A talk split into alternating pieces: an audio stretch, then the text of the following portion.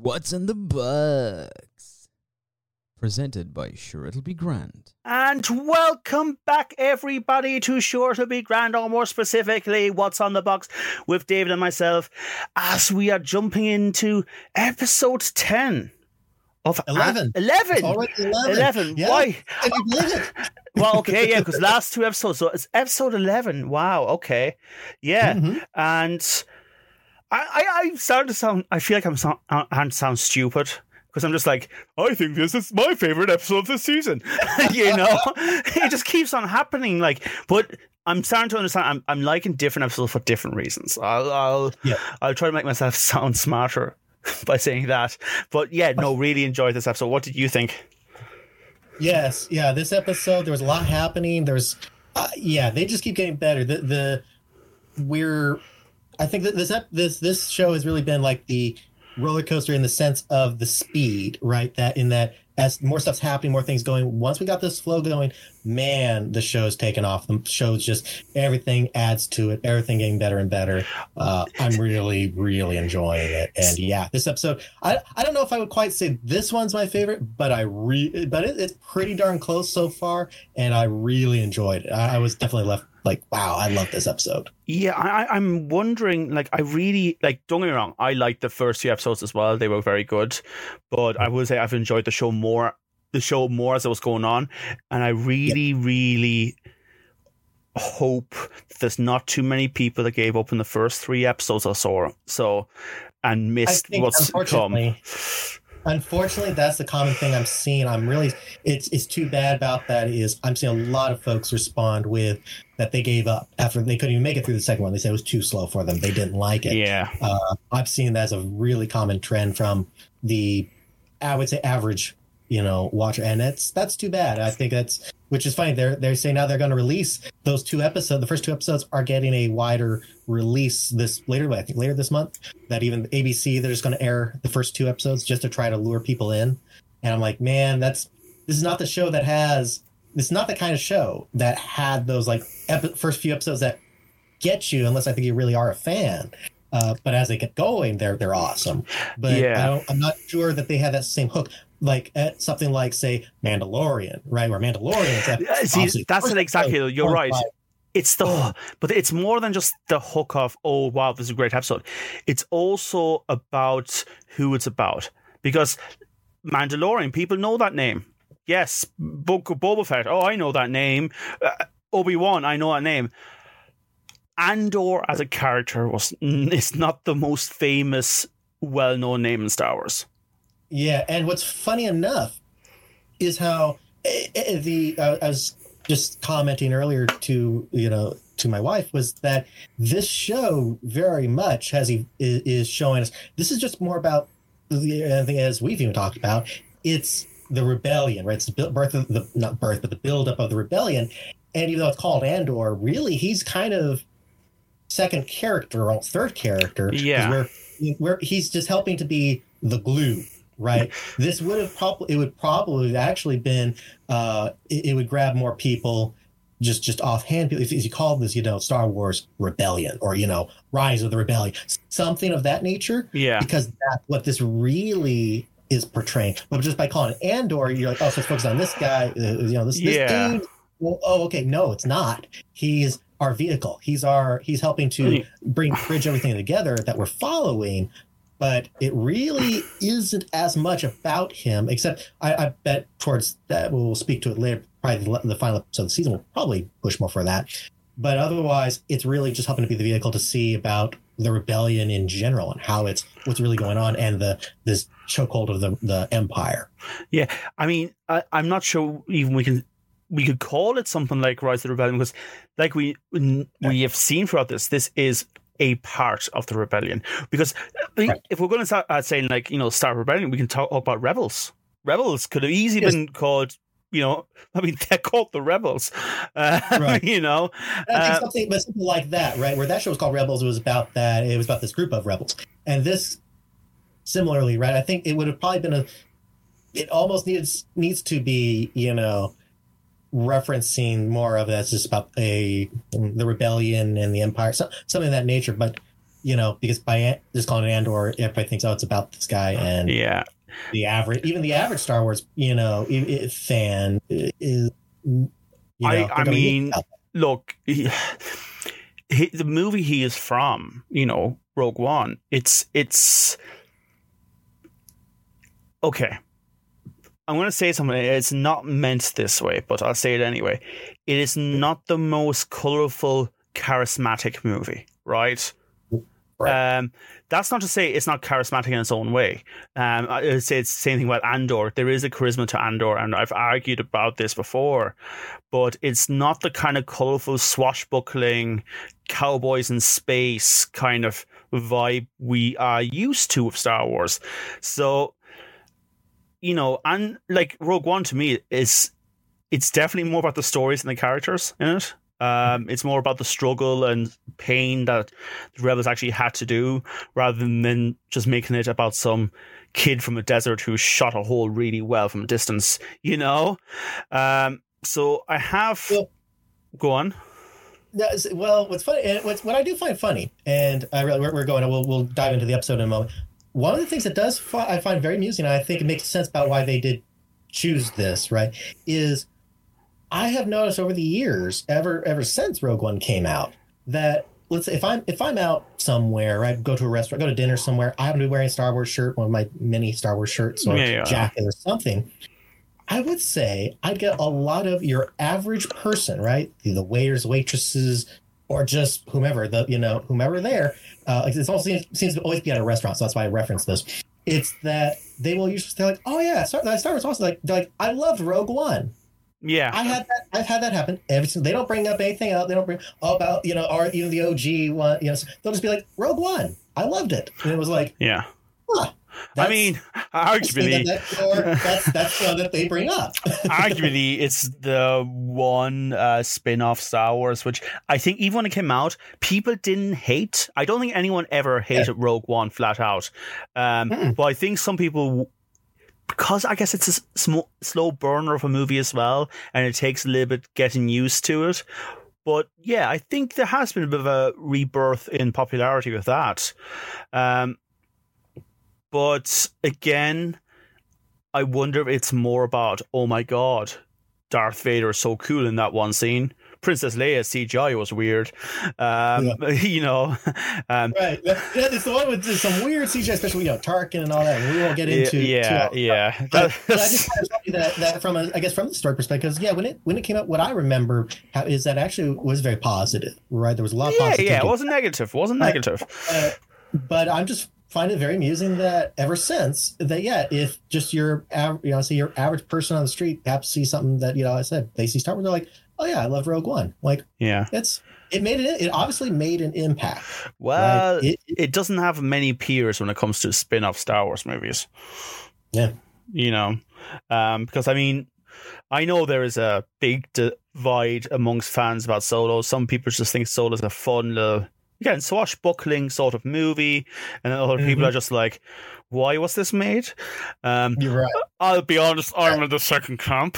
Um, I know you are in the first. yeah, I'm on the first, but, Yeah, I understand, but I do understand the the second camp, and it's not. I, I don't say it, it's not perfect, and I would have done a lot of things differently. yeah. But well, we do. th- we- There is a discussion out of that that I think we should bring up as an episode that that mm. many of these things touch upon. But that should be for another discussion. yes, that should be for another discussion. But let's actually talk about the episode. We're, you know, we're how far into it now? We're about ten minutes into it, so let's get actual talking. yeah, uh, actually, get talking. this is just warm up. It's all warm up. Yeah.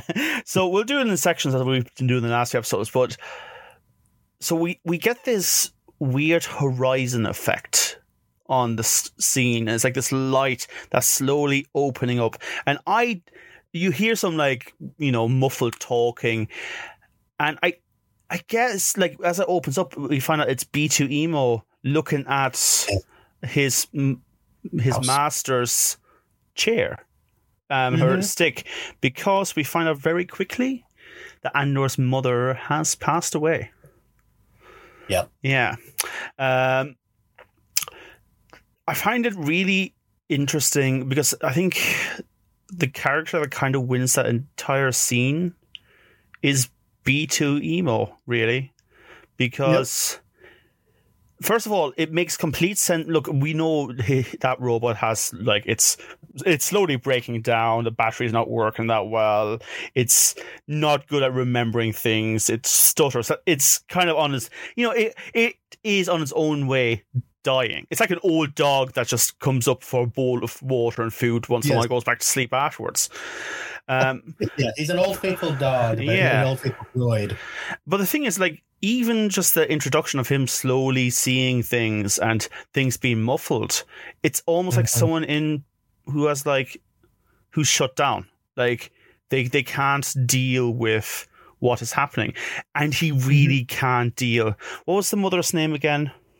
Uh, uh, Marva. Marva. He can't deal with Marva being gone because he says, um, one of Andor's friends come over and said, Hey, look, if you want, we can clear the room. Um, you can see the body for the last time. Like, what do you Mhm. need? And he goes, I need Marva. Yeah. know? Oh my gosh, that was that was like heartbreaking because it was it was he he had that that mixture of like almost like a, a child, right? Trying to understand, you know, being like, well, Mar- you know, she might show up even as they keep going. Like, maybe like they have to be like, she's gone. Yeah. This, you know, she is not coming back. She's gone, and he genuinely sounds sad. Even the clo- even the, if you if you watch it with closed cap closed captioning, they even say like sad droid noises or you know s- uh, you know that he's he's sad. It makes sad mechanical. I'm like, it was just heartbreaking. Like it was. Ah, I felt that.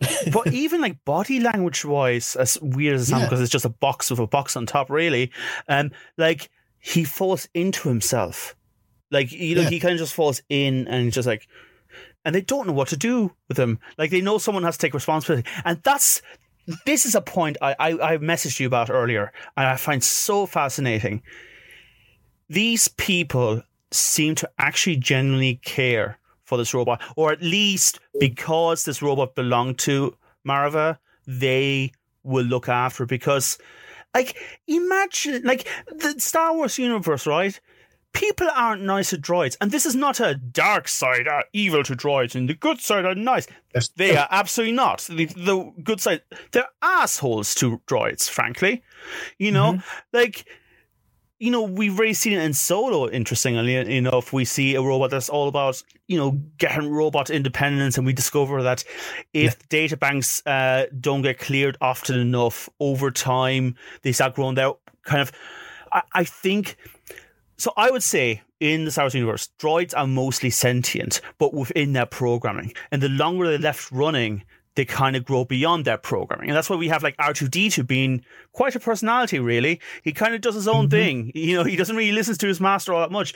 And we kind of see it with Solo as well. Um, I can't remember the name of the robot. Um, Oh, uh, um, L three set. Uh, yeah, it's it's uh, yeah. Yeah, but to- but we we know that um you know she's been kept you know unwiped for many many years, and she's kind of got her own personality. So that's this. Like they are definitely sentient. I, I think all droids, even fresh off the block, seem to have a sentience to them. I mean, even like, uh, you know, the little weird droids on Tatooine that look after like a pod racing and all that, and they can like Yeah. squ- unch up into a disc. They have fear and laughter. Mhm. Like, you know, like I always felt like there must be one programmer that does all these droids because that person must have a personality. Like, there's something going on there. But in reality, yeah, there is a certain sentience. And I mean, the basic use of slave labor, quite expendable. Mhm. You know, um, we see it with when they first leave Tatooine um, and they're not Tatooine, um, Naboo. It Mhm. Naboo Aldrin? And R2D2 uh, and his buddies are told to go on top of the ship and just basically fix it. And they all get shot away except for R2D2. And it's it's a few, one of the few times where we then says, "Oh well, this um, R2D2 unit will have to be looked after very well. Thank you, brave little droid." right. One of the few times where they went, "Sound man, thanks," you know, because like I think we saw some in Clone Wars where R2D2 gets goes missing and Anakin tries to find him, and we Mhm. see that he clearly cares. Um, I though I think there's probably a part of it there. He's just like, oh, this droid belonged to my girlfriend, and I will love it. Uh, um, well, that's a good point of like in Clone Wars, well, like where uh, you know, there's the yeah when, when he goes missing, or that when he has to be he's sent off. There's an episode where uh that he and Anakin crash. There's something that happens. I think they crash or something. Uh, R2D2 manages to go. Uh, he he's able to escape in the ship in the, back to the ship because Anakin tells him he's like trapped. Anakin's completely trapped. He's he's injured and he's trapped. And he tells him you've got to go. You know, go back and and tell them and he goes off and they he zooms in finally you know gets back to Coruscant zooms in or to the ship I can't remember which either way he zooms in and it's uh, Mace Windu talking with uh, he has Ahsoka and I think a few of the others and and he zooms in and you know he's "Ah, whatever and, and Ahsoka's the one going this this is Anakin's droid. What, what's he saying? What tell us Anakin. Like he actually she actually you know it gives some empathy to you know to him and listening under like treating him like you know he's important not just because Yeah. he's Anakin droid but he's important. And yeah so it's interesting interesting thing seeing what they do with how they treat droids and the the differences. Uh, but this one particularly just seems to really really the the empathy yeah. and then how much emotion that this this droid has as well Then um, again, of- here's the thing. Here's the question, David. How long has this robot been not like deleted all its personality files? This robot has been left to run probably for the entire time of Andor living with his mother and beyond. Like, you know, this is an Well, old looks like machine. You know, Yeah, exactly. Well, because whenever we showed, we saw in the flashback that it was all bright, shiny new, speaking clearly. So it's been around, you know, for as long, yeah, as long as Yeah. Andor's been around, at least, at, Yeah. at a minimum. it could So, very yeah, well be Andor's age. You know, Right. So he's fairly old. whatever age Andor is. Yeah. Um, but know, yeah, Andrew, he's older. yeah, yeah. But yeah, it, like I've said this before, I know maybe this is the like the weird sci-fi uh, fan in me, um, but I'd love to have now a, even a short series, maybe even animated, of droids throughout the eras of Star Wars and how they lived and how they are treated, because there is a big story element there that we just don't visit in the movies.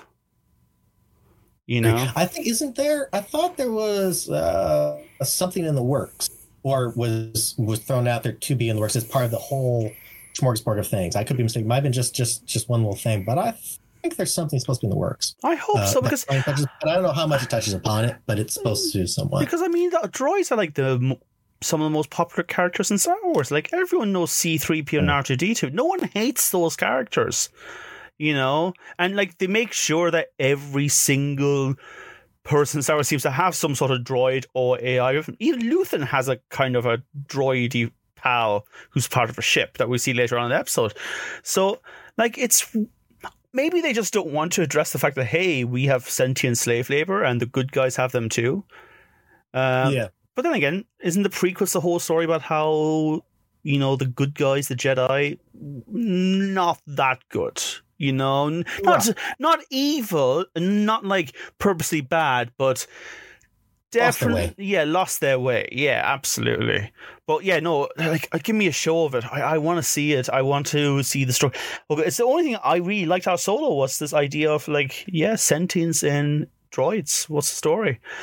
Um, but yes, uh, then we go on to uh, Bix, and she is not having the best of it.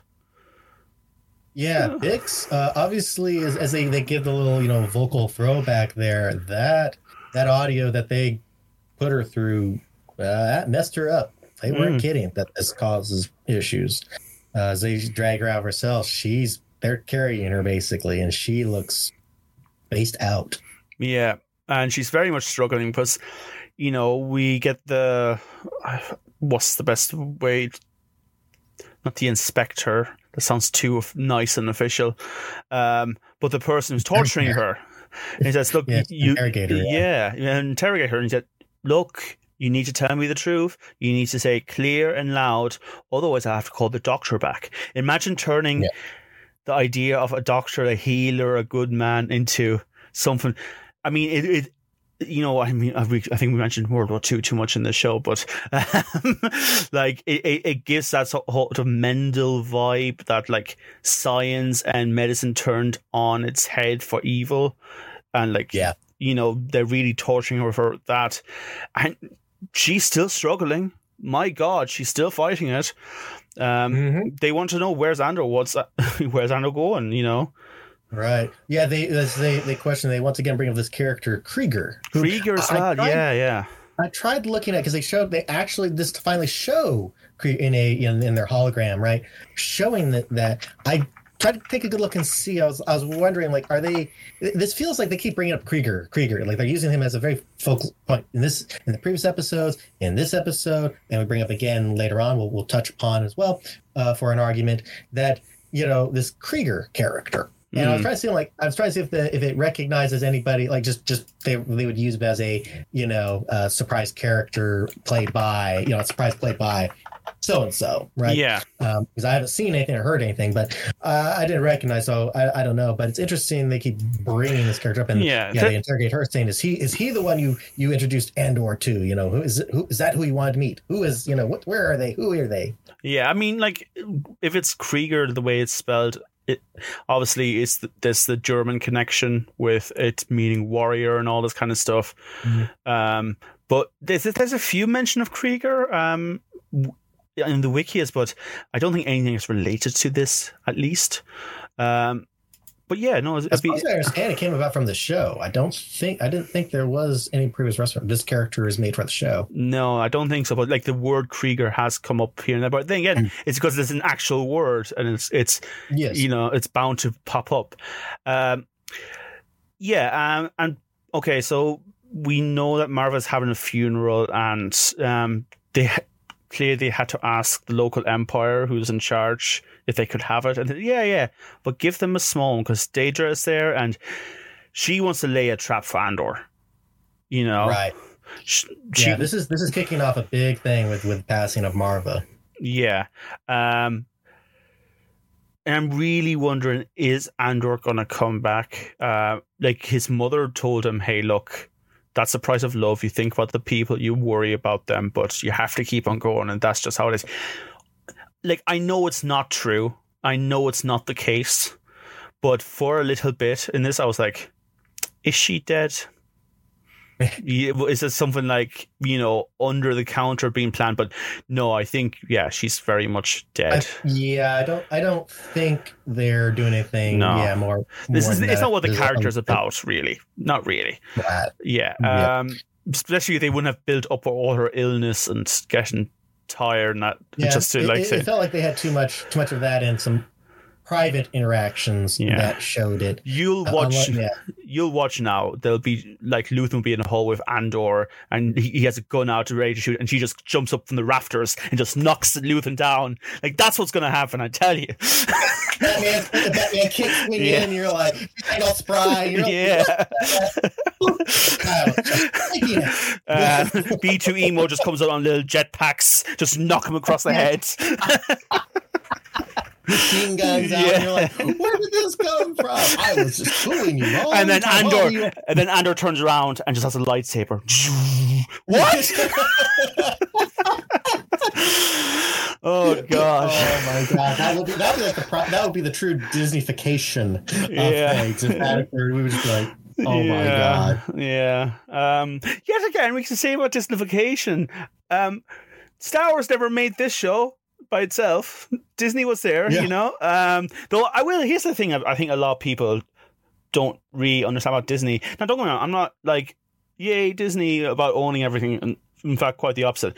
But I will say, when they do buy properties, they're usually quite hands off of it because they buy successful um, companies and then just kind of go, yeah, we're going to leave this person in charge. You do your thing, and kind of, you know, that's kind of the same how I have with Marvel for the most part. They do come in once in a while, like especially with, hey, how can we have a lesbian couple there, but cut it so the Chinese market will still buy it up? You know, like that kind of stuff is still happening. But for Yeah. the most part, I don't think Disney comes in too much uh, with big plot things. I think they kind of came in when they said when Solo flopped, went, yeah, no more spin-off movies for now, please, thank you. Um, Yeah. Again, not a Disney fan in that way. Just just to be clear, but they're not as ingrained into the what they own as people might think. Um. Anyway, but yeah, uh, you know, they want to see if they can maybe capture um, Andor and again, like I said, about Kreegyr. Um, but let's go to our weirdo um, Syril. He gets wo- Yes. yeah, he gets woken up by his ma. Um, I like you know like where he lives really reminds me of those like bubble apartments in like Japan that the big craze like in the eighties.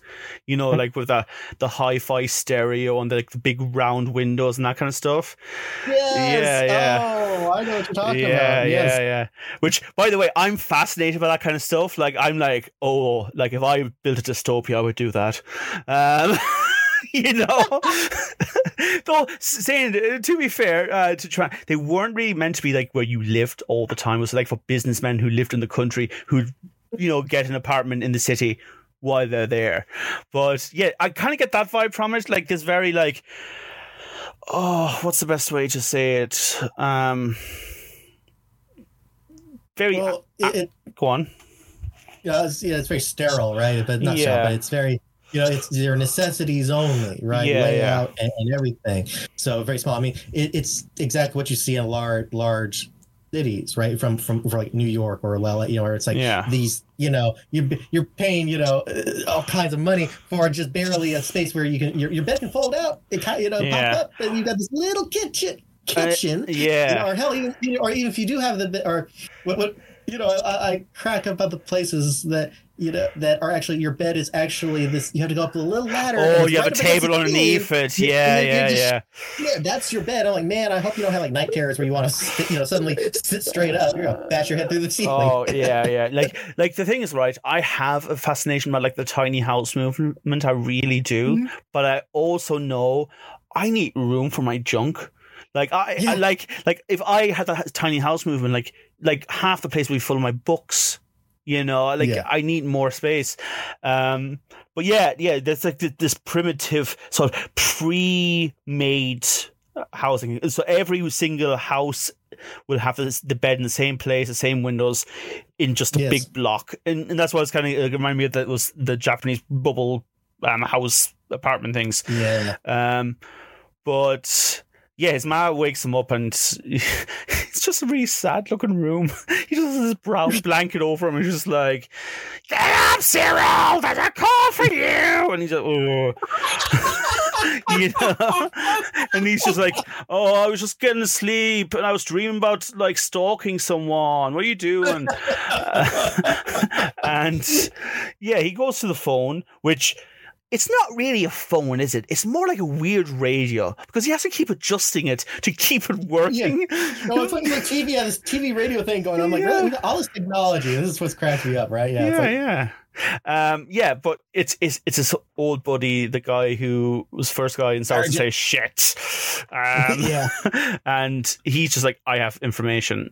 Um, and like this guy really imprinted on Syril, didn't he? He just straight Yeah. away went, "This is my general." Why? No idea. Okay, but I don't. Maybe I think that both kind of manic, and maybe they recognize that in each other. Like you know, Yep, extremely manic. yeah, and yeah, he's twiddling on the phone, trying to keep it. Like, imagine if you had to do that. Uh, here's the. Th- oh, I know I'm just complaining now, but like, mobile phone surely is within the realms of possibilities in the Star Wars universe. like, like I we have a landline here, but that's because I live with like eighty year old people. Like, who has a landline? I, I guess so. You still get landline if you get internet in places, isn't there? Some stuff like that. Well, no, even even these days, like landline, they're they're doing away with anything that's even tradition. The traditional landlines, as you as we know it, is nearly dead. right? Yeah. we can't even order standard landline, and anything even landline ish is really just mimicking it basically by just because of internet. It's basically just an internet voice over IP, but it's barely a landline in that. Oh, case. do you So, know yeah, something interesting? In Ireland, we have a crowd called Eir. They used to be called Eircom, and their real target is targeting at old people because they're the landline crowd, right? Mhm. And they their design, like the EIR, is just a loop of, you know, the cord corded phone, the loops on the corded phone. Like the cir- Yes. yeah, and it's just like that stretched out to spell out Eir.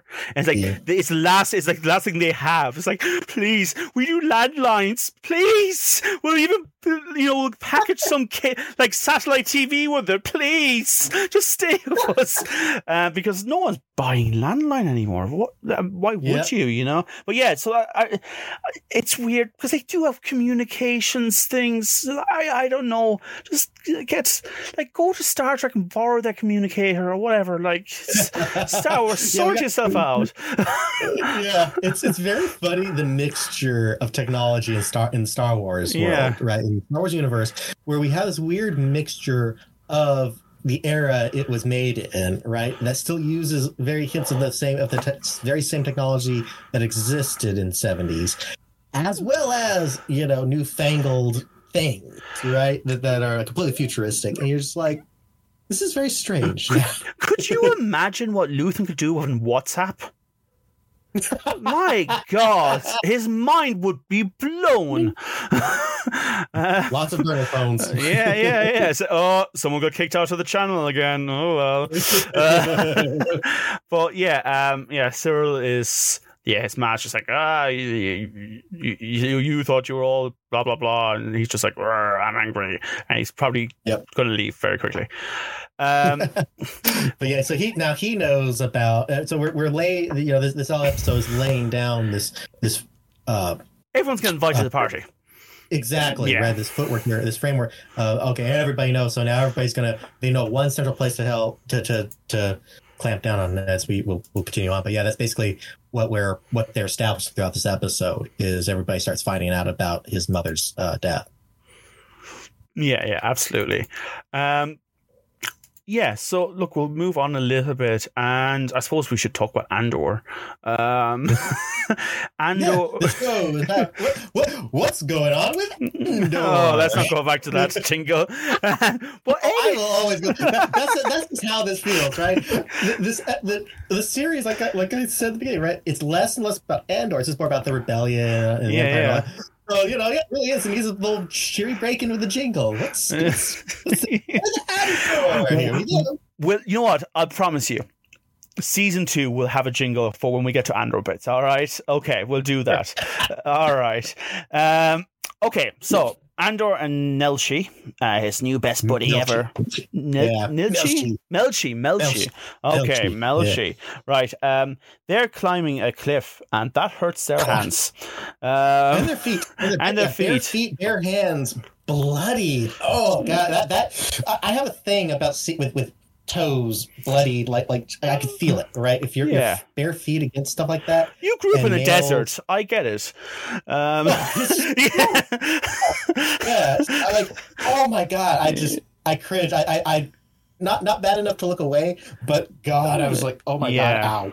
yeah, and they they they kind of I I guess this is again a lesson of perseverance because they're holding on because there's someone above and they don't want to be caught, and they're just like I can't hold on anymore. And, and Andor goes, I hear you. I am listening to you. I'm not sure what it's trying to entail. Maybe like then being acknowledged or whatever. Obviously, there's some sort of strength derived from it. I'm not really understanding where they're going with that. Yeah, it was interesting. I think it, it was he was just acknowledging, like like I hear you. Why like this just just. Yeah, it's just acknowledging it. because it, Right. it's, it's it, but it feels looks at m- it feels more more than just like yeah I hear you whatever let's go it feels more like no I, it's important for you to know that I hear you maybe it's because they were in prison for so long and no one gave a shit this is a hey we're in it together kind of thing do you think I, that that's kind of what I felt like. There was this. There was this. It's that strength in in saying that, right? Yeah. That he is is because he's not just going to be like, oh, it's it's okay, but reassuring. He just knows that. Look, I hear you. Hmm. We are like it, almost like- almost like in a way he was saying himself, like acknowledging it that we're both in pain. Like yes, we're suffering in this. We Yeah. this this hurt. But we've got to push. But with saying it without saying it, I just Yeah. if simply saying I hear you. we are gonna interestingly interestingly it kind of goes back to um you know at the beginning of the series where we were talking that everyone has a rebellion and they all have their stories and they wouldn't share each other's stories all the time. They kind of kept to themselves. Here we kind of have a thing like now we're sharing a rebellion. I hear how you're suffering. I am listening to it. We're in it together you know? Yeah. um Yeah. but they eventually come up when they think um, whatever is gone, and they see a small spaceship, and then some. Let me check my notes. Uh, big fat aliens, um, um, which it it sounds mean and it is mean, but it turns out these are actually quite sound aliens. But we don't find out straight away. All right. Yes. Yeah. Uh, uh, I mean, look, they're literally meant to play the big fat aliens, right? yeah. I mean, they really are. Like he literally has his belly sticking out underneath his shirt. Like this, they like. I'm not even saying those that alien species is fat naturally. I'm just saying they are the fat ones. Like I'm, I, I'm sure there's like, you know, streaky thin ones jogging somewhere. You know. Um. By the way, anyone who's going to get upset uh, in case of fat phobia and all that kind of I'm a fat shit. Deal with it. Um, um, but yeah, like oh my god, they try to belt it to the little ship.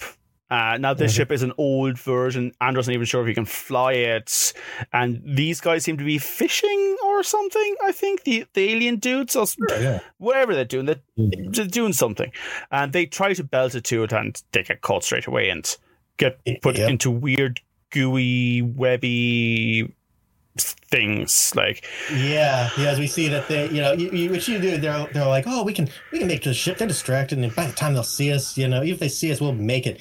You're like, uh, hi, uh, something something's gonna. And yeah, sure enough, they're they're running. They almost are gonna make it. This, this gooiness. I swear, what they reminded me of as they shot out, they were so the thick and and looking and, and very white looking. Is that okay? This sounds really like I'm Yeah, going yeah. somewhere else. what it what it looked like was udon noodles to me. Like I've just been, oh I just making that yeah, yeah.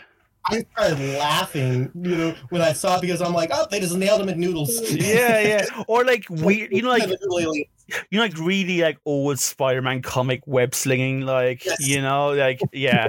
Um, but like, okay, we kind of get this hint that oh, they're gonna eat or something or something like that because that's the idea we get from orc like big heavy alien dudes.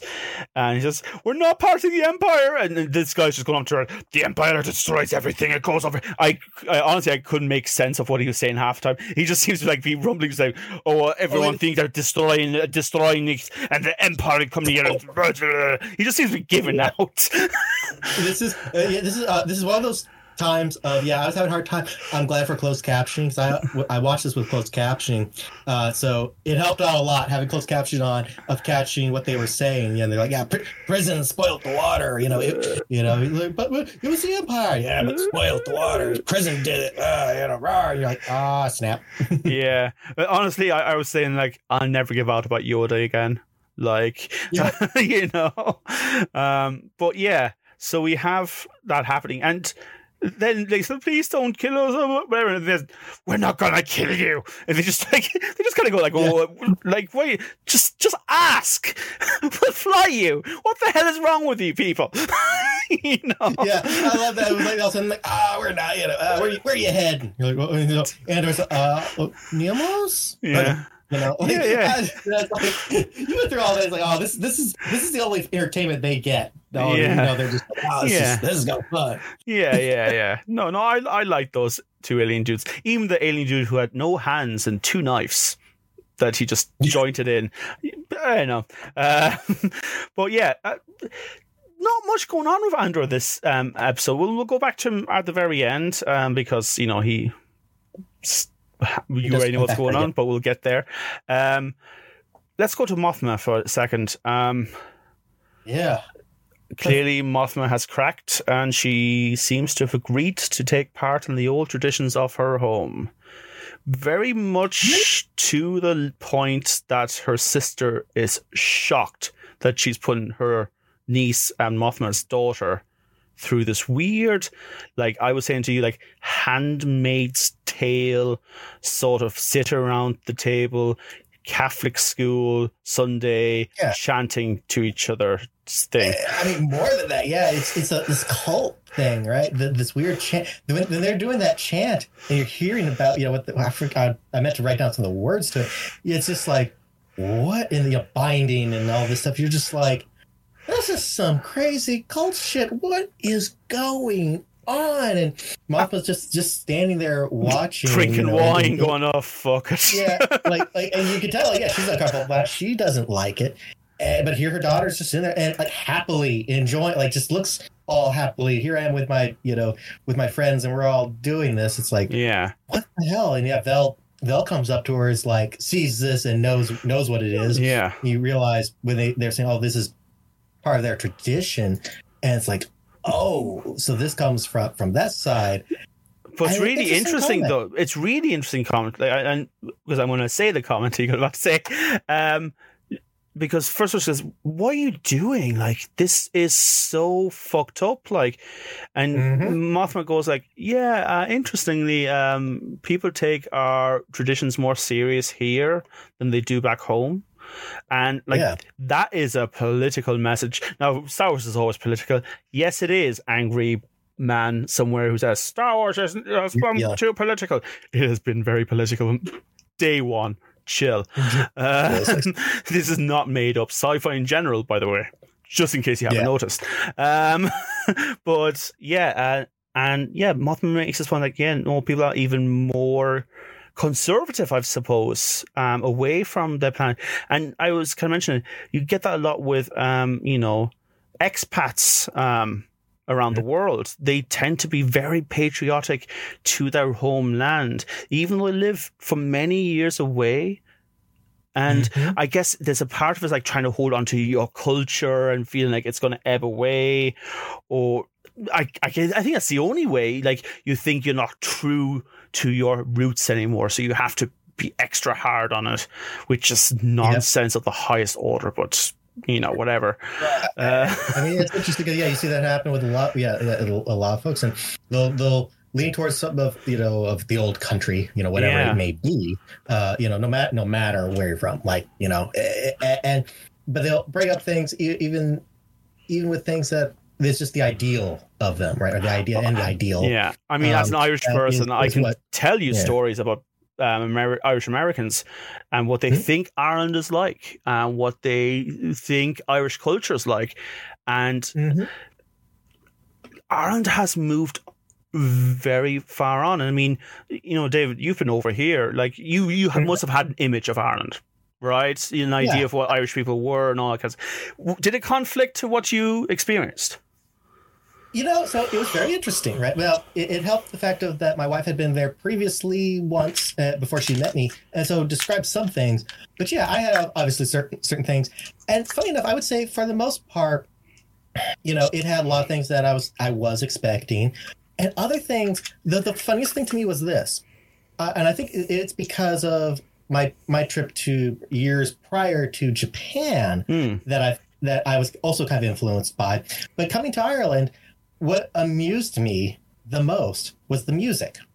Hmm. And what I what, what I found amusing, you know, especially particularly not even just being like say just in Dublin, where it's like just just at the main bars, right, which Yeah, have yeah. more, I will say tourists, right? Yeah, Where yeah. you do- Temple the Bar. music is not- the music is not going to be be all traditional or all real proper. But what cracked me up was even more in the countryside of things, and hearing like the, all the radios being tuned to just pop stations, Yeah. and like it's all just American, like basically just to all you know all that, and I just laughed going as I'm going around. I basically I still felt like I was in America, uh, in, in a lot of times Mm-mm. uh, just with more beautiful scenery, right? Or with, or just, just ha- or in the in a lot of cases, or just you know blocked in the road by a herd of sheep and having Yeah. to wait. That's the traffic jam, right? Um, there, there literally was. There was one part we literally had that happen. yeah. Um, but but that it, it's funny, yeah. It's like Yeah. it's just interesting the the things that are different, and yeah, what you have as your ideals uh, or or your idea Yeah. in the of the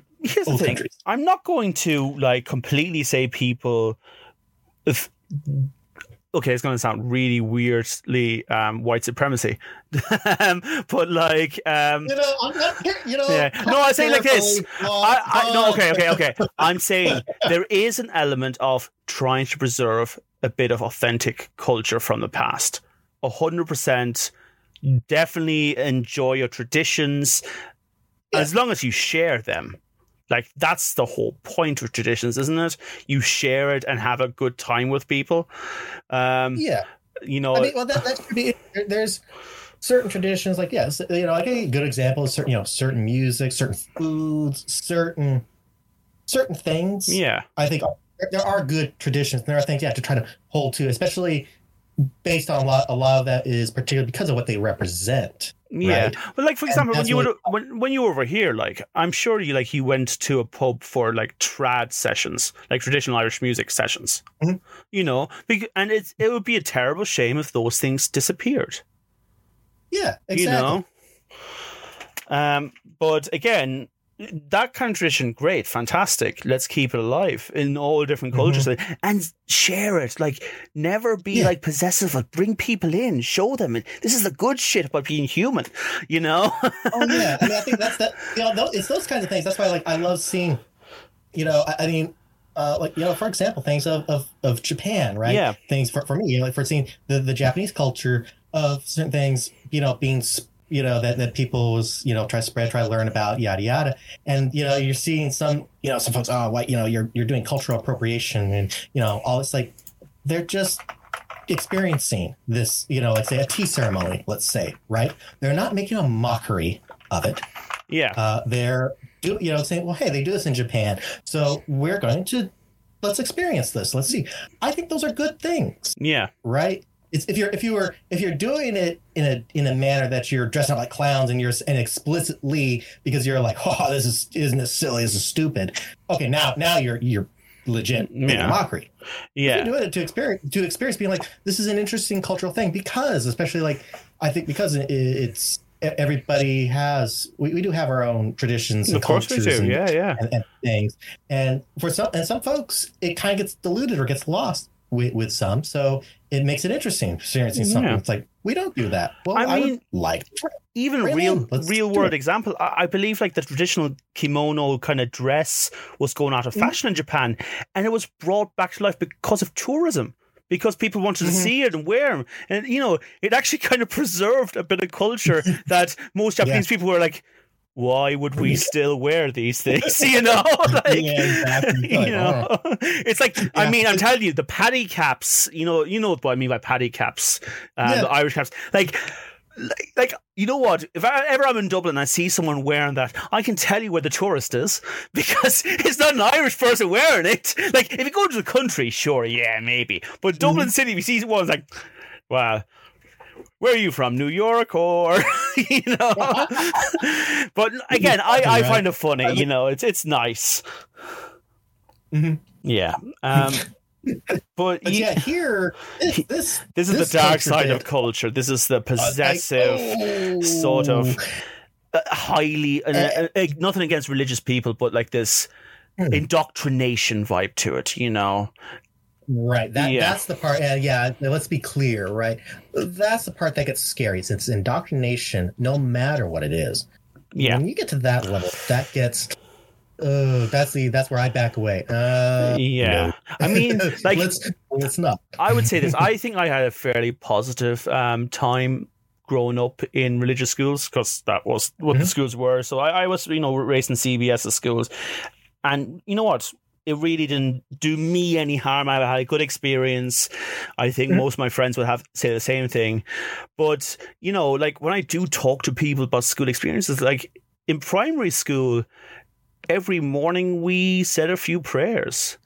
And like if Mhm. I said that to anyone who kind of grew up in a secular school, they go, "Uh, huh okay, um, that's interesting."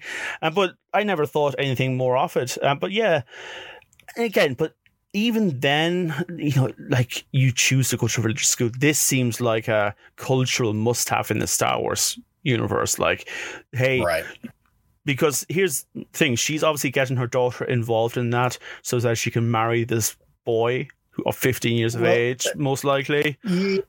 Well, that was this was interesting, right? Where what while she she's you you're the, it's it's kind of odd, right? Because you can tell that Mon Mothma doesn't seem to be particularly hmm, uh, uh, of put in a fond light of all traditions about her where she's from, yeah but of her but. Uh, as she tells Vel, because and, and obviously by, by the fact of how shocked Vel is, she's like that. You know, she would have her daughter doing it. That is as uh, Mon Mothma says. She goes, "It's it's actually her." She goes, it was Leida. It's the the, the daughter. She goes, she's the one that's all for this. She's the one who sought this out. They weren't pushing it on her. She sought this out. You Uh, know, so it's like she just went for it. you know what? I think there's something. The one thing I'll say that this season has failed is trying to explain that relationship between Mon Mothma and her daughter, because Yeah, uh, it's Is it good- just good. teenage reme- rebellion? Is it her just Mm. preferring her father? No, there's there's something going on here. Granted, maybe Mon Mothma is not enough in her life, but then again, we see her every day with her daughter. Every time she's at home, she's with her daughter. Like this is not Mhm. anything, you know. Yeah, it's an odd. Yeah, I, I agree. I think it's one thing they've not fully fully fleshed out. So we have to kind of come to we have to come to some conclusions about this, where this is coming from, because it does feel like it's more than just mm, teenage, you know, teenager being teenager rebellion. Oh, I don't like my my parents. I don't like my mom. Yeah. my dad lets me do cool stuff. We didn't we didn't touch upon that too much because we do see that you know the father does seem she seems to favor him a bit more, but we don't absolutely we're not fully seeing like this like full gravitation towards her dad. Okay, but right? okay. I, I don't I don't I don't get that Yeah. I don't get that feeling. No, uh, we've seen the father, like, saying yeah, we've seen the father like twice though. You know, he's hasn't been Yeah. around that much. Right. But even Vel, yeah, Vel makes that comment. Oh, is it because of the young father? She's like, no, because I think everybody we were, you know, th- assuming that. But I think it adds to. And I, I do lean towards what this guy feels like. Oh, she's going for the traditions and whatnot because it's what she, you know, that if she leaned towards it, does speak to. This gives me that vibe. And not saying anything about anything, Hmm. just it gives me this vibe about the parents being distant right so she's looking for something to latch onto to to for that family Yeah. for that you know what you know uh, feeling of belonging and, and and that's something that she can own that's not you know not just totally from her parents being told telling her to do something or getting anything she's choosing this and it's like it works because oh this is part of my people okay so it is me it's part of me and Yeah. i want this I So think that's I think there's this, another option here, another point of view to look at this, though. Mhm. What I think Another point of view. I know it's very From a certain uh, point of yes, from a certain point of view. I think okay, so you have to imagine the world the daughter lives in, right? So Mhm. high society. Uh, she is arguably amongst her species or culture. Um, she is probably like seen ranked as one of the highest on Coruscant. Um, but we know obviously that there are other people, other children, other you know peers of her age around her, of her faith and her religion and her culture as well. And do you think because Mon and because they're like mostly seem to be conservative because they're part of this weird faith thing, like all the other kids, and so obviously her parent, their parents are as well. Do you th- think that maybe the other families are talking about Mon Mothma being a busybody, not being a traditionalist, not being a conservative, just really sort of making their people stick out in the Senate in, in a way they wouldn't want to be. And she hears all this. She hears it from her peers. She hears it from her peers' parents. And she's just like, oh, I hate this. Why are you making my life? Because she might be bullied. She might be attacked for this. You know? Right. Here's something. Yeah. Yeah. Yeah. And that would that that fully fits. I like. You know. I think that that's a very good point. Right. That could be. That would absolutely. Uh, that's exactly what would would happen. Actually. Yeah. Um, but we'll kind of let them bubble away there. But we'll take someone from here. Um, her sister goes to see. Is, is, it, is it is it her is, was it her sister? Is her she her sister or is she her cousin? I thought she was her cousin. is it cousin? Either way. I thought she said aunt. I don't know. It doesn't matter. Look, this person. Oh, it is. No, because she says, Are you going to visit your parents? That's right. It's a cousin. Yes, that's right. Yeah. Um, but like her cousin goes to see Luthen's secretary, Kleya, if I remember right. Yes, because now Mm-hmm. Yep. I have to just think of Leia and a letter before it. Uh, right. Kleya and yeah, I just I, I like to see that the shop actually is a working shop because the secretary or Luthen's love interest or Luthen's wife, who knows, um, also, his, his partner his because she's- partner. You But- know, but she's- partner, you can take you can take in any any Yeah. form of this Yeah, yeah. partner in this whole. but like she's definitely like emotionally attached to a certain degree because she's like eh, maybe you should come home and relax it's fine but yeah she's fixing on some sort of coin or whatever she's working on a microscope i'm not sure what it is i'm sure there's like a whole bunch of people "Uh, it's from this episode uh, it means this and Yep. this I, I wanted to go. I was going to go back and screenshot it so I could look up. I, I hadn't had a chance Yeah. to do that. I, I imagine that was some some kind of reference. So Yeah. I'm going to take a look and, um, and but see. But I will say, I think they casted Mothma's um, cousin really well because I thought it was Mothma who came to the shop to look in to the secretary at the door. But it's Oh, yeah. it's her cousin, uh, so they they they they're really good casting it. Even though I if I saw them both on screen at the same time, I'd be like no, they're different. But yeah, this yeah, I don't know, it means nothing, but whatever. And No, I think that was not, that, you. You hit something that I had thought the same thing, and, and, and once they revealed when she, she's at the door and, and and Kleya lets her in, I was like, oh, it's Vel. It was. It, it hit me of going. I thought the same thing. Like, wow, they are both doing really well about flipping their personas, right? And or well, she particularly flipped her persona to being this that same regal, mm, you know, of importance. yeah, right? And yeah, holding yourself and looking that way in the from a distance, so that you did seem like it was the same person. So yeah, I thought that was actually that really hit. I was like, "Ooh, that was well done. Mm, yeah, yeah, absolutely. Uh, I I love how the show has these like double characters in themselves. It's done really, really Mhm. well. Um, but she's basically there to say, "Hey, so where's Luthen?" Uh, and Luthen be doing things. Um, but yeah, do you want to tell us what Luthen is up to? Yeah, so because yeah, I love the fact. I, I, real quick, I love that she goes. You know, uh, you know, she's asking where he is, and you know, Kleya's like, like, oh, you know, we have rules, and you know, blah blah blah. She, she goes, we mean we are, we, you know, we're here doing blah blah. She's like, we mean we. She goes, I looked around back, his ship's not here. Yeah. it's like so. You know, And- and the like thing we- and the thing we should mention as well, like Luthen, um, like so I just before this episode started, they had like a you know playback of what happened in previous episodes, and they kind of really dug deep in like a few episodes back, and like one thing that Luthen came up with was like he wants to bring the rebels together. That's his goal. That's what he wants to do, and I leave you now to go and see what Luthen's doing. So as we as we go from her, you know, Vel's reason for being there is just to mention. Basically, she's telling him, you know, let him know. And again, the whole seed of this whole thing is let him know Andor's mom died. Right? Yeah. So again, hmm, that might be our chance to, you know, so whatever. He's gonna get So so, many get- weird calls about his mother dying from so many people. Yeah, no kidding, right? You know, let's get told, what? What are you talking about? So, you know, so now now we go from you know now let's go over to what's going on with Luthen. Yeah. we see so what we see with Luthen is now he's off and once again he is meeting he, he's he's off meeting with Saw Gerrera again Yes. as as we find it sounds like uh Saw sent out communication to him because it doesn't seem like he's not just visiting him. Saw is there. You see him excitedly running around and, and throwing things together as he goes we are doing the mission. We're in. We're going we're going to go what you you wanted us to go uh, uh work with with with this Kreegyr character. But i've got these conditions. But you know we must we're not going to just obey anybody. We're just going to do it my way. And here's all this stuff.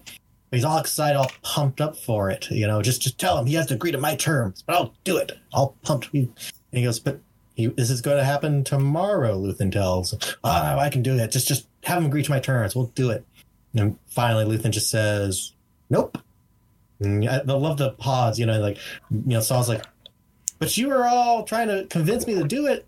Now, no, what, what's what's going on? And Luthen tells him, it's like, well, ISB knows. They know that you know this that we're, what about this, and and we know this Yeah, so- from um, the guy. He stopped in the elevator. Yeah. Yeah. Yeah. This first episode because he he gets told about this. So, and, and I love that now how this scene unfolds between them. Right, that you know he's he saw him say he goes how how do you know I won't tell Kreegyr about this because obviously you haven't. Uh, this this you know, you're just telling us. He goes, you know, well, I, I don't. But you know, this is far from ideal for either of us. Uh, and you know, going back to forth, as Soft tries to figure this out, he's like, "You're willing to burn him. You know, you you know he's doomed. You're not going to save him. this seems like there's there's something else going on. So he goes, you're well, either you're ISB or you're protecting someone, and you don't want to risk that. Uh, and you know this this whole back and forth, and even says, you know, you're you're uh, uh, you, you've got you've got your resources, you've got your you've got people on the inside everywhere because you have someone here, don't you? you know, and finally, you know, throws it out. Like, oh, well, he goes, yeah, it's this guy. What's he Yeah. called? Tubes. Tubes. Yeah, yeah, yeah, yeah. it's tubes. What? No, it's not. Like this whole thing, just enough to finally, you know, yeah, for Tubes to walk over to him, say, "Hey," uh, you Yeah. know, literally about to attack me, he just takes a gun out of his holster and just aims it uh, at. Um, yeah, uh, it's such a Mm. Yeah. good, s- smart scene as well. You know, Mm-hmm. um, but he says, "You know, you won't get out of here alive, don't you?" And Yeah, yeah, uh, it's just and Luthen, Luthen first of all is saying like, like in his head like I'm definitely going out of here. You don't even know, and, and he conv- he he kind of tries to convince him. Oh, he basically does, right? Yeah. He, he finally he spells out the scenario. You know, tell basically he tells him exactly what what he revealed in the in the previous one, right? Um, lays it all out for him, and then just says, you know, you know, uh, if, I were and to quell the whole um, on my ISB, he goes, if I were ISB, he goes, why would why wouldn't I just send you? That would be perfect, right? Yeah, you know, capture capture everybody, boom, or wipe them all out. Perfect. But uh, you know, lay, lays out the scenario, just like you know, we've got to sacrifice this guy. There's not, eh, eh, you know, it's interesting that you do see a little bit of as they were leading up to this point. You see a little bit of him thinking it through as as Saw was going back and forth with him a bit. You see, Luthen even admits he goes, "I thought I knew what the right you know scenario is, but here it is. This is what's going on." and Saw agrees. You know, I love the the you know uh, uh, for the greater good, and, and, and Luthen saying, you know, call, call it what you will, and Saw just finally goes, yeah, let's call it war. yeah. Like, And yeah, I- that's the great. That's that's just man, that that's real right there. That is the yeah and ugliness Saw is such a good character as well. Uh, Like Mhm. like Forest Whitaker just does it so well. Jesus. Like there is a gun aimed at him, and he finds Mhm. it kind of funny. You kind of go like, Mhm. there's a giddiness in his face because like this Well- man's like you're mental i like this what's going on tell me you know Yeah, Ah, yeah That, that's what the character is, right? He's Yeah. crazy, really. You know, Yeah, right? yeah, He's, yeah. He is seen as a little bit more of the extremist side of things. he's part of the rebellion that they want to get rid of quick use him and go Right. you know Yeah, um but yeah uh it- it's a great scene um but you think yeah that's it luthen did his stuff and luthen does it as well as he always does like this this maliciousness in him that's calculated he it's like he knows look i am an evil bastard now but mm-hmm. i still want what i want from the beginning and i'll make Yeah. it happen with whatever i can and it, it's gorgeous it's acted so well like genuinely I pray he doesn't get killed at the end of the season. I hope he gets into season two. We Oh, need him around. Yeah. Um. I, I. I just want him around. Let's keep him. Um, exactly. Right? yeah. that, that's the thing. I think that's this that scene particularly was very good. Was very good, especially from what we heard from his monologue in the previous one. Yeah. right? because we've been questioning. We we see this too. We were like, oh, he's just you know we, we saw him in the initial. Oh, he's this you know he's in the rebellion. Oh, he's then he has this little facade. His acting facade is ha ha. Oh, he's got these two. Okay, he's two faced. We get it. Yeah, and then you start seeing the these this dark turn of him of of saying you know just wipe you know okay the job's been done. We got to kill. We got to take out Andor. We got to do this. Him making these darker decisions and these other things going on. And we realize there's a third face to Yeah. him, and he finally and he finally kind of does. I don't think that that monologue was fully. it- It's obviously it was done for to try to convince the guy, but he, I think, he did reveal more of, of actual self of of being true, of saying, yeah, Yeah. this is I'm I'm this husk, you know, because of of all this, and I'm tactical. Uh, I have to do what we Honestly, have, what we have to do. just a great, great character in all of Star Wars. He like written wise, he's up there. I, for me, I think at this stage, um, he really runs rings around so many. But talk about oh, I hope they don't kill him. I definitely thought he might get killed in this episode at the very end because he goes up in his little speedster. I think like it's it's a it's a nice enough looking ship. Like it's not a bad looking ship, Mhm. but know, what do they call it? A, a rest hauler. yeah, yeah. Um, and he gets stopped by the Empire, and I believe you have a fact about this ship that has big satellites on it.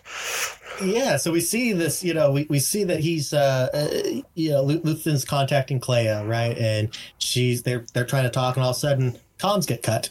And you know, scene pulls back, and we see this this i- i- imperial ship. Now, very different from what we've seen previously. Yeah. right? it's in it's reminiscent of a star destroyer. It's Yeah. very obviously It's like someone It's cut like- it, Star Destroyer up a bit. Like they cut a few bits off. And, Right. yeah, yeah. So, and you got these giant satellite dishes, which we find one with being the tractor beam. So, interesting tidbit, right? That is the original concept design for the Star Destroyer. oh, actually. interesting. Oh, that's And cool. if you catch when as he's as they're uh, uh, as he they they read you know they tell him hey who are you send your ID and quickly Luthen tells you know his his droid tells the ship you know hey get me an get me an Alderaan ID get me something fake uh, and as they're sending that he inquires with so you know what's our scenario the you know droid tells him oh this is a uh, it's a Cantwell class ship Yeah. that's a little Easter egg because the concept artist's name was Colin Cantwell. Ah, that's nice. So That's, the- nice. that's that was a cool enough, and I thought it was particularly nice because I believe, if I'm not mistaken, Cantwell passed away this year. It's actually this year he nice passed away. Nice note. So yeah. So, so it's a nice nod to to to the uh, to the original concept artist, and uh, that's why I thought the ship was absolutely cool. I when I saw it, I, I was you know saying like, oh wow, that is a it's a cool design. I like I like a lot I like more like like, Star Wars obviously takes a bit from Flash Gordon, um, but like this Ooh, was yeah. this was super Flash Gordon. Like this was in your face. This satellite is a tractor beam, you know that Yeah. kind of thing. Uh, no, like very much enjoyed it, but. There's another little ship that we already mentioned that's a part of this. It's that little ship that can, you know, uh, because I thought Luthen's just going to be captured or he's going to be killed or whatever, but uh, he has other ideas. He starts talking about, oh, uh, my, you know, things are heating up in my engines. My right engine yeah, is overheating. into- Yeah. Whereas he's like going to his droid, who's a really fleshed out kind of character, apparently, and went to him in like, "Here, uh, get me countermeasurements or whatever, like, like some way to fight back." And Yeah, yeah. he just shoots shrapnel, like a huge amount of shrapnel, and destroys a huge part of like the tractor beam. Like it's Holy- oh, insane. Uh, that, that- that's what's cool. That, that's the way that scene un, uh, unwrapped, right? That I love the they they you know the Imperials run run the ID right, and it comes back clean. So you know they're like, oh, so should we let him go? And already you know, they're kind of suspicious because he's being he's taking so long in replying, and Yeah, yeah. the, the, we see this engine overheating thing. They're like something seems sus. The guy, I love the guy goes, ah, you know, you know, it came back clear. And his the officer goes, mm, we need the practice. You know, we're gonna use this as practice. Yeah, Yeah, I yeah. was like, oh, oh, you think you're gonna use this practice? Uh, and yeah, and then those countermeasures when he, you know, Luthen just fire the countermeasures, and holy cow, I was I was not expecting that. I thought that was a really cool effect and it's cool to see. yeah. Uh, just yeah, It's- the track. You know what's cool about it? It's because it's not an energy thing. It is Yeah. it's material. It's actual like it's kind of like how we saw from the start of the series where you know they basically had like shotguns that were just modified to look like space shotguns but like these were actual physical things um Yeah, so I, I, I, and especially because if you think about space, you know, we one thing we having issues with in orbit these days. I say it like I'm up there.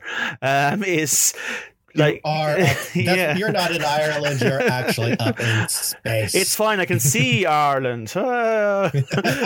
Um, no, but like one thing I have problems with is all the micro dust and objects that's Yeah. junk from us, like stuff that you know has broken up and gone into eternal orbit, and how like a thing the size of a pea can just punch a hole through, uh, you know, like a foot of steel or something insane like that. Yeah.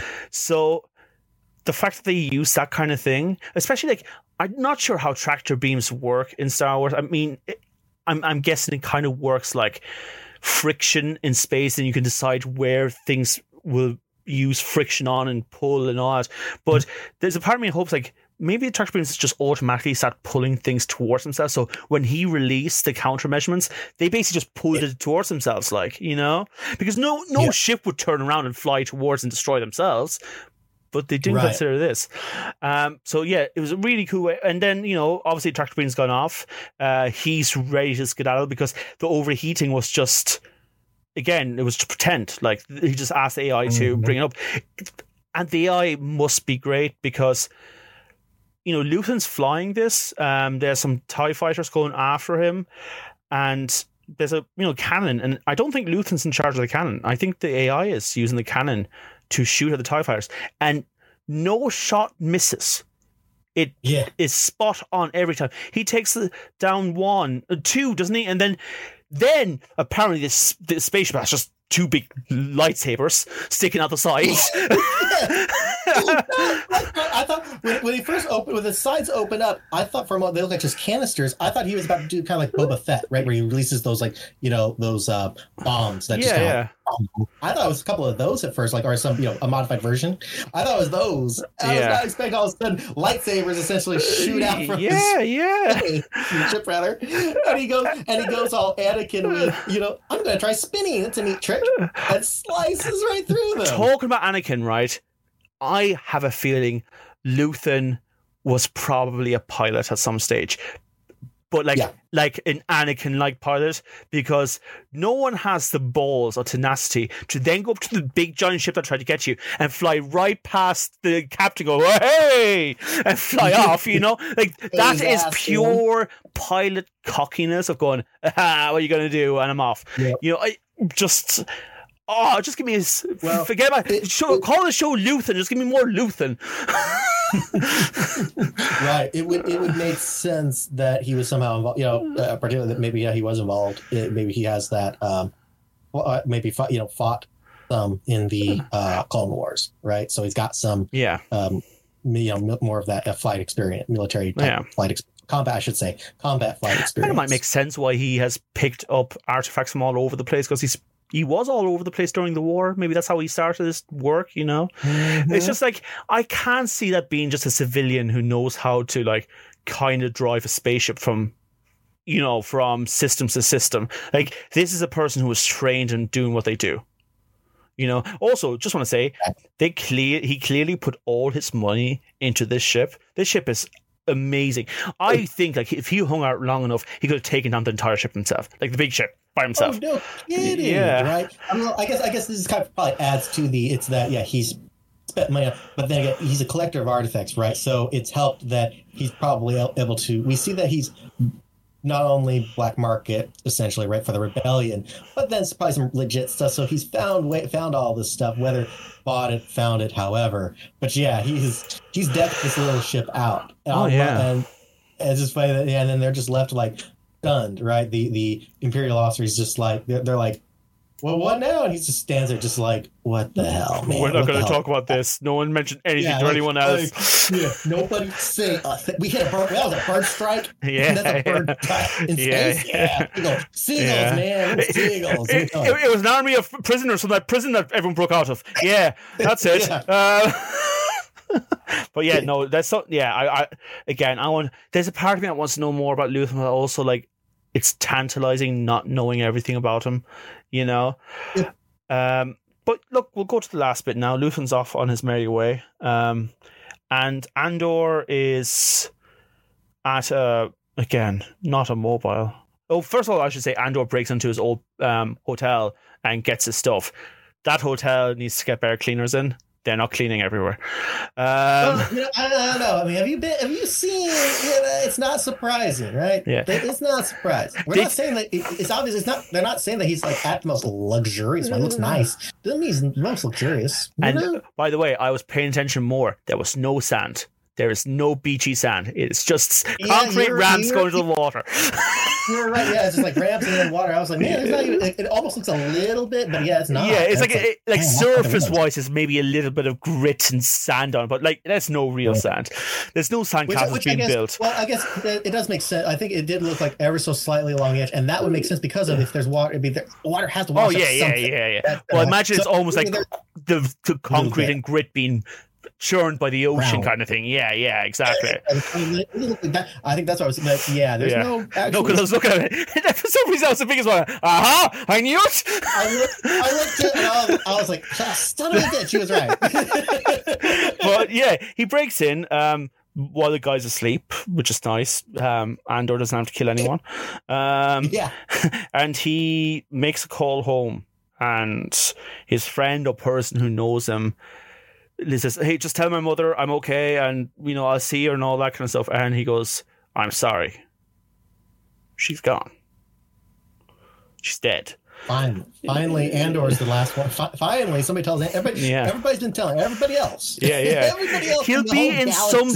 He'll be in some sort of strip club on Coruscant next season, and there'll just be a strip club. Like, yeah, just tell you your mother died. He's like, I know. um, but yeah, and he obviously hides himself. He says no names, but you know he finds out his mother's died, and he goes to um, Melshi. He he asks, "Are you okay?" And Melshi he doesn't tell Melshi what's happened, and he said, "Look, we got to split up, but you can see there's a bond now between the two. Like, you know, Well, it, that that was big, right? yeah, It was more. It was. Melshi was the one, right? You see, he's contemplating, right, about this whole thing. Like, finally, finally, obviously, by them being there, they, they, he feel, he got like, okay, so the wait, the, the fear is lifted off him. We've escaped, right? You feel Yeah. like he, he's recognizing, he feels like they've escaped. Uh, so his, you know, comment, he starts at, you know, saying to to Andor, right? He goes, I wonder how many made it out, you know, or, and, and even going, yeah, and, and I love Andor actually. This this starting now to lean back again into Andor made maybe seeing about the you know joining the rebellion, so to speak, right? When he makes this comment, he says, "Not enough." You know, Andor, the one saying, "Not enough escaped," right? he is. The- I just want to add a thing though. He has a really interesting thing, um, and it's kind of dark to think about. He, his friend talks. Melshi talks about being free, not being in prison Mhm. anymore. The only thing that was keeping Andor in his old life was his mother. Now that his mother is dead, as dark as it is, he's free. He doesn't have to worry about his mother anymore. He can do things. And there's almost a part of me that thinks like maybe his mother just kind of knew that and let go because she died very quickly once he left. yeah. Ooh, that's a great point because I that was actually going to lead to that point, but I didn't think about that aspect of it. That maybe she that's why it, it she just let it go. Like what they said, she wasn't taking her meds. She just went ahead and did it so that it wouldn't leave Andor any reason because she would she would obviously recognized it right when, when they left. She was like, "I know you care. It's okay. You know, let's love. It's okay." But you're that's a great aspect about that. Ooh, did she she intentionally? That's why she just let herself go so that Why she put herself in No. dangerous positions the whole time. You know, it's just oh she was caught again. She kept like like not to say she had a death wish, but definitely like a you know, I have nothing left to lose. I don't want to be a Exactly. burden. I'll do whatever I can, but I'm ready to go. Yep. You know? and that so that's a that's a great point. point and yeah uh, but that does exactly lead to uh what i was saying is that we we now with this i think we, we've we've ticked you know put that little tick over that's like like you said he doesn't have anything now right? So now and particularly yeah nothing to hold him back. So Yeah. what you what is he going to do? This he's lost everything right? And especially what i think we're really going to see the, the the kicker here is he obviously obviously there was a thing between him and Bix, right? Yeah, yeah. And I mean, it's a, a guy and a girl out- in a Disney product. Right. But but obviously there's some history Yeah. and that if he finds out that with what happened to her. Now you know that the that the Empire has done to her, because I'm I'm very curious about you know is that is was this permanent damage that has been done? She's been messed up pretty good. PTSD at Uh, least, surely, you know. Yeah, at the very least, right? He finds out about that. That's going to be. This is the last. This is one of the few people left, if anybody that he's going to genuinely care about. I think you'll have some kind of, you know, care for. But um, so yeah, I. But it's interesting that you know there there they are. He learns that, and you know it's Mel. Melshi makes that comment saying that you know that people have to know about this.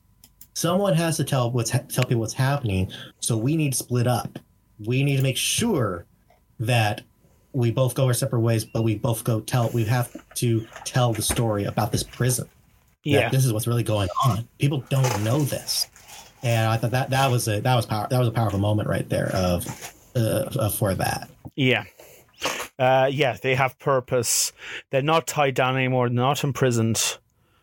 They no one has power over them. I mean that's the biggest one. Mhm. And that's like that that's the strength of the rebellion because the rebellion is not just um trying to fight great power, it's also yeah, it sure has a hierarchy within the command and that kind of stuff. But it is about people volunteering. No one is being brought into the rebellion because you have to. You have to fight Mhm. for us. They're doing it because they choose to. You know, and I guess Andor never had much choice. I mean, he grew up on a planet where he lost his parents and he was brought, pulled away. Sure, his mother, his adopted mother cared for him, but, but he was pulled away against his choice, really, off planet. Um, he's been constantly, you know, being pulled left, right, and center um, through maybe even emotional commitments and all that. But now, you know, Andor, it's up to you. What what do you want to do with your freedom? You know? Yeah, Yeah. now he has a choice. Hmm. Or really, you know, yeah, he just. I think that that that does feel like they, they've they've done a good job, right? We're placing putting the building blocks and paving this way, way and you're looking at it and seeing, yeah, this is what what's going to drive him. I, I I do see it, right? Yeah. This is what's driving him towards towards the rebellion. But it is, um, I think it's funny that we're it, it's uh, it's it's made an impact. The but it's funny that he almost is th- this this show has done a very good job, I think, of, of showing that. Right, we're bringing it down to the uh, to to the people, Yeah. but man, he the, the, like this episode and the last one too. Right, when you have actors like uh, Stellan Skarsgård, when you have people like An- you know, and Andy Serkis, right, and and Forest Whitaker, man, do they the characters already that they built in the show have overshadow, but the actors themselves, holy cow, just al- almost overshadow and completely almost consume the show. Like, look, I, I'm not going to go into, oh, do I think these actors were better than the ones in the Star Wars movies, blah, blah, blah, because that's not how casting works. You, you pick the No. best people for the product you're trying to create, and the cast for the original Star Wars movies and the prequels, and I guess the sequels, um, you know, they were chosen for, I'm sorry, the sequel fans. I mean, I'm, I'm sure you enjoyed it, and I, I'm delighted you enjoyed it. That's what I say. But yeah. Um, but, you know, like, they were chosen for it and they fit for the product that they made. I mean, my favorite era is still the original movies, you know. Don't get me wrong, I love the prequel. I, I almost love the prequel universe more than the original Star Wars universe because there's so much more depth and things going on, but that's a whole another discussion we'll have someday. Um, but yeah, the casting for this for this show, how they wanted to make the show, is superb. Yeah. really is. Um, And I think, and it was a, as, a, as a final little nugget, just little nugget. I thought it was really cool. Talking back about the previous episode, that um, the, if you read, there's a interview in Entertainment Weekly, I believe, and they were talking about that scene with with with Andy Serkis, and when he comes, you know, he gets to that platform and he says, you know, I can't swim, I can't swim, right? mm, And they said when they wrote it, that originally their thought process with it was that he actually is more he's angry about it, that he's speaking with anger, that he's like, I can't swim, I can't swim, I can't get out, right? And it's like you ah know, fuck, I can't, said- you know that kind of thing. Yeah, yeah. And they said it was Andy Serkis who did the, he, that, that that whole serene. Like he just suddenly he goes to perform it and and does. It's almost instead all the- childlike. Like I, I the- can't the- swim. I, I, I can't swim. It's this serene and the serene smile of just accepting it, right? The guy Yeah. like it's laughing of well, he accepts it. He accepts the fate and accepts this la- laughing almost of going, I did all this and what a a twist of I- fate! yeah, yeah. It's- yeah, he, he accepts his fate, and I'm like, that was beautiful, right? I think that worked most. That worked best. Um, either would have been okay, but that worked the best. But I love that. It's like it just again it speaks to having a really high, how high caliber uh, Andy Serkis really is. Right? I don't think he gets enough credit of you know. I think that he yes, he's an amazing you know performance actor for you know motion capture and great voice and all this. But it's everything about him. He is he, he is a superb actor, uh, and I really hope we do see more of it. I, I I would love to know, you know, part uh, as I mentioned previously, is like, man, I'd love to know what would happen to him. But at the same time, maybe my head canon just leave let, let it be. We don't see him. But I think it would be kind of a really cool little throwback, maybe to help be like, because you don't know, like, did he was he stuck there? Did they capture him because he can't swim? What happened? I would love this little nugget uh, that either in Andor or in something else later on that we see maybe like a bunch of wanted posters or something as they're scrolling through something of, and you see his poster, like his face pop up as saying wanted. And- yeah. but it's not acknowledged though, right? It's more of just it's a background thing or something there. There's, that, Or you could even have like nothing in the maybe like a poster that's half ripped, and you can just make his face out. You know? exactly something that you can make out, and you, so that way you then fans you'd be like, he, Yeah. he it's a wanted poster from here on, so you know that you're like.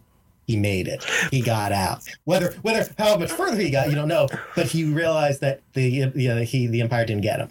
Yeah. However, however he ended. Yeah. he- he- It's really interesting because you you, you mentioned that um, moment where he kind of decided to change the scene, and I'm looking at um, he has done some directing, so that's you know cool enough to know. Yeah. Uh, apparently, he directed Mowgli, um, Legend of the Jungle. I didn't realize he did He that. did. Yeah, it makes sense Mhm. that he did because I mean, you know, his expertise in like CGI capture would be amazing in that. But yeah, uh, he's also like um, he did Venom, Let There Be Carnage. He di- directed that apparently.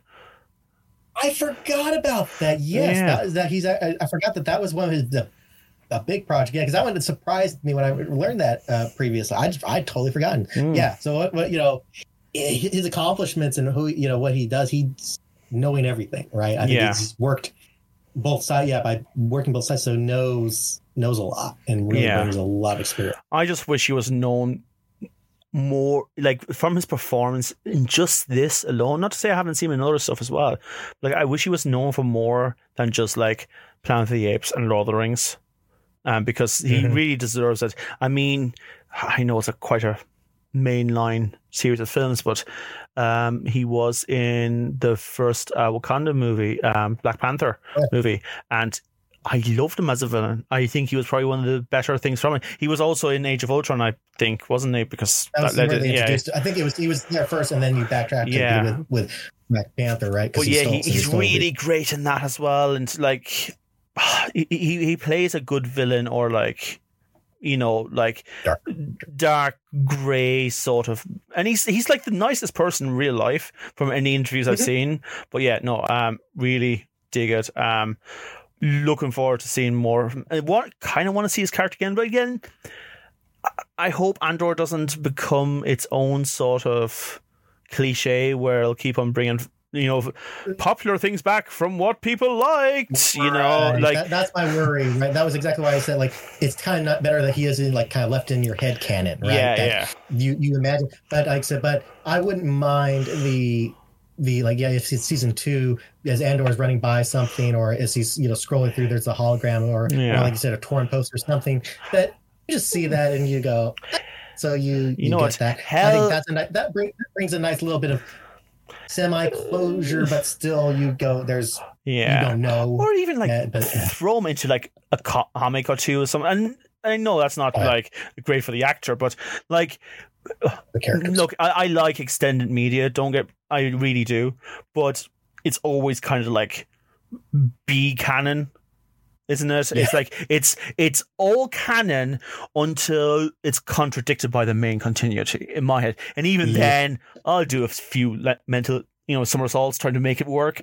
But yeah, like I I would like to maybe see maybe even how he ended up in prison, it like a prequel comic series.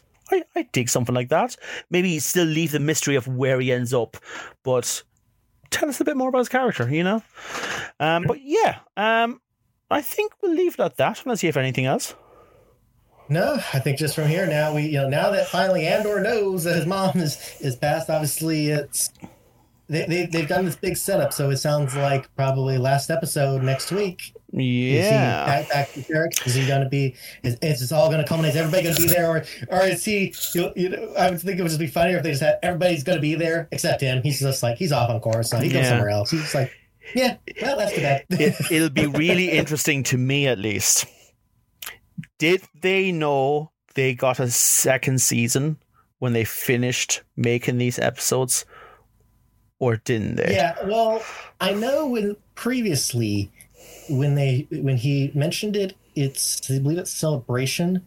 It's now they said they would like to do a second season. So I would imagine they wrote it they, that this should finish in such a way that it should be the hope. I'm hoping that it will wrap things up nicely, but it will it, it'll probably be in a way that allows um, allow for a second season, but it could also just be left as its its own. Hopefully. Yeah. You could. It didn't, it's still okay. There we go. Because I th- want to say Diego made that comment that you know this wraps up, but it's we would like to be able to continue the story with Yeah. one more season. And from what we've heard, that the, and this will be it, right? That they they he did say this will be his last. Uh, the the season two will be the last outing of his character. Yeah, yeah, which is you know fair enough. The main reason I'm asking is because if they did wrap everything up, so to speak, with the next episode, there's no way Luthen survived. There's no Yeah. way Luthen's dead at the end of this season, and I want another season of Luthen. Like, please, please, like, give me a. I said it already, but just give me a bloody show about Luthen. Oh, I, I, I'd watch it instantly. Like, you, you, you have my money, Disney, if you want that. Um, but yeah, look, Yep. um, we'll leave it at that, folks. Uh, let us know what you thought of the episode. Um, what do you think is going to happen in like next week's episode? Uh, do you think Luthen's going to survive? Please tell me yes. and yeah, uh, tell all your friends who gave up watching this show in the first three episodes to get back and really watch this because this is like, actually like I would go so far to say that all you need to know, if you weren't a big Star Wars fan, all you need to know about this is that there's an empire that's trying to control people, and those people don't like it, and work from there because you don't have to know who Mon Mothma is to understand the story within this show. You don't need to know who Luthen is. Luthen is a brand new character. You don't need to know who Andor is. All you know of Andor is he's the main guy, and we probably should think he's a nice guy. Um, eventually, at least, you know, like these are the important things. And yeah, tell your friends to go back and watch this, and let them understand that just watch things for a slow burn is fine. Really, you don't have to consume, consume all the time. Just relax and enjoy it. Anyway, folks, uh, look after yourselves and look after your loved ones. And bye from me. Mm, Bye from me. Bye bye.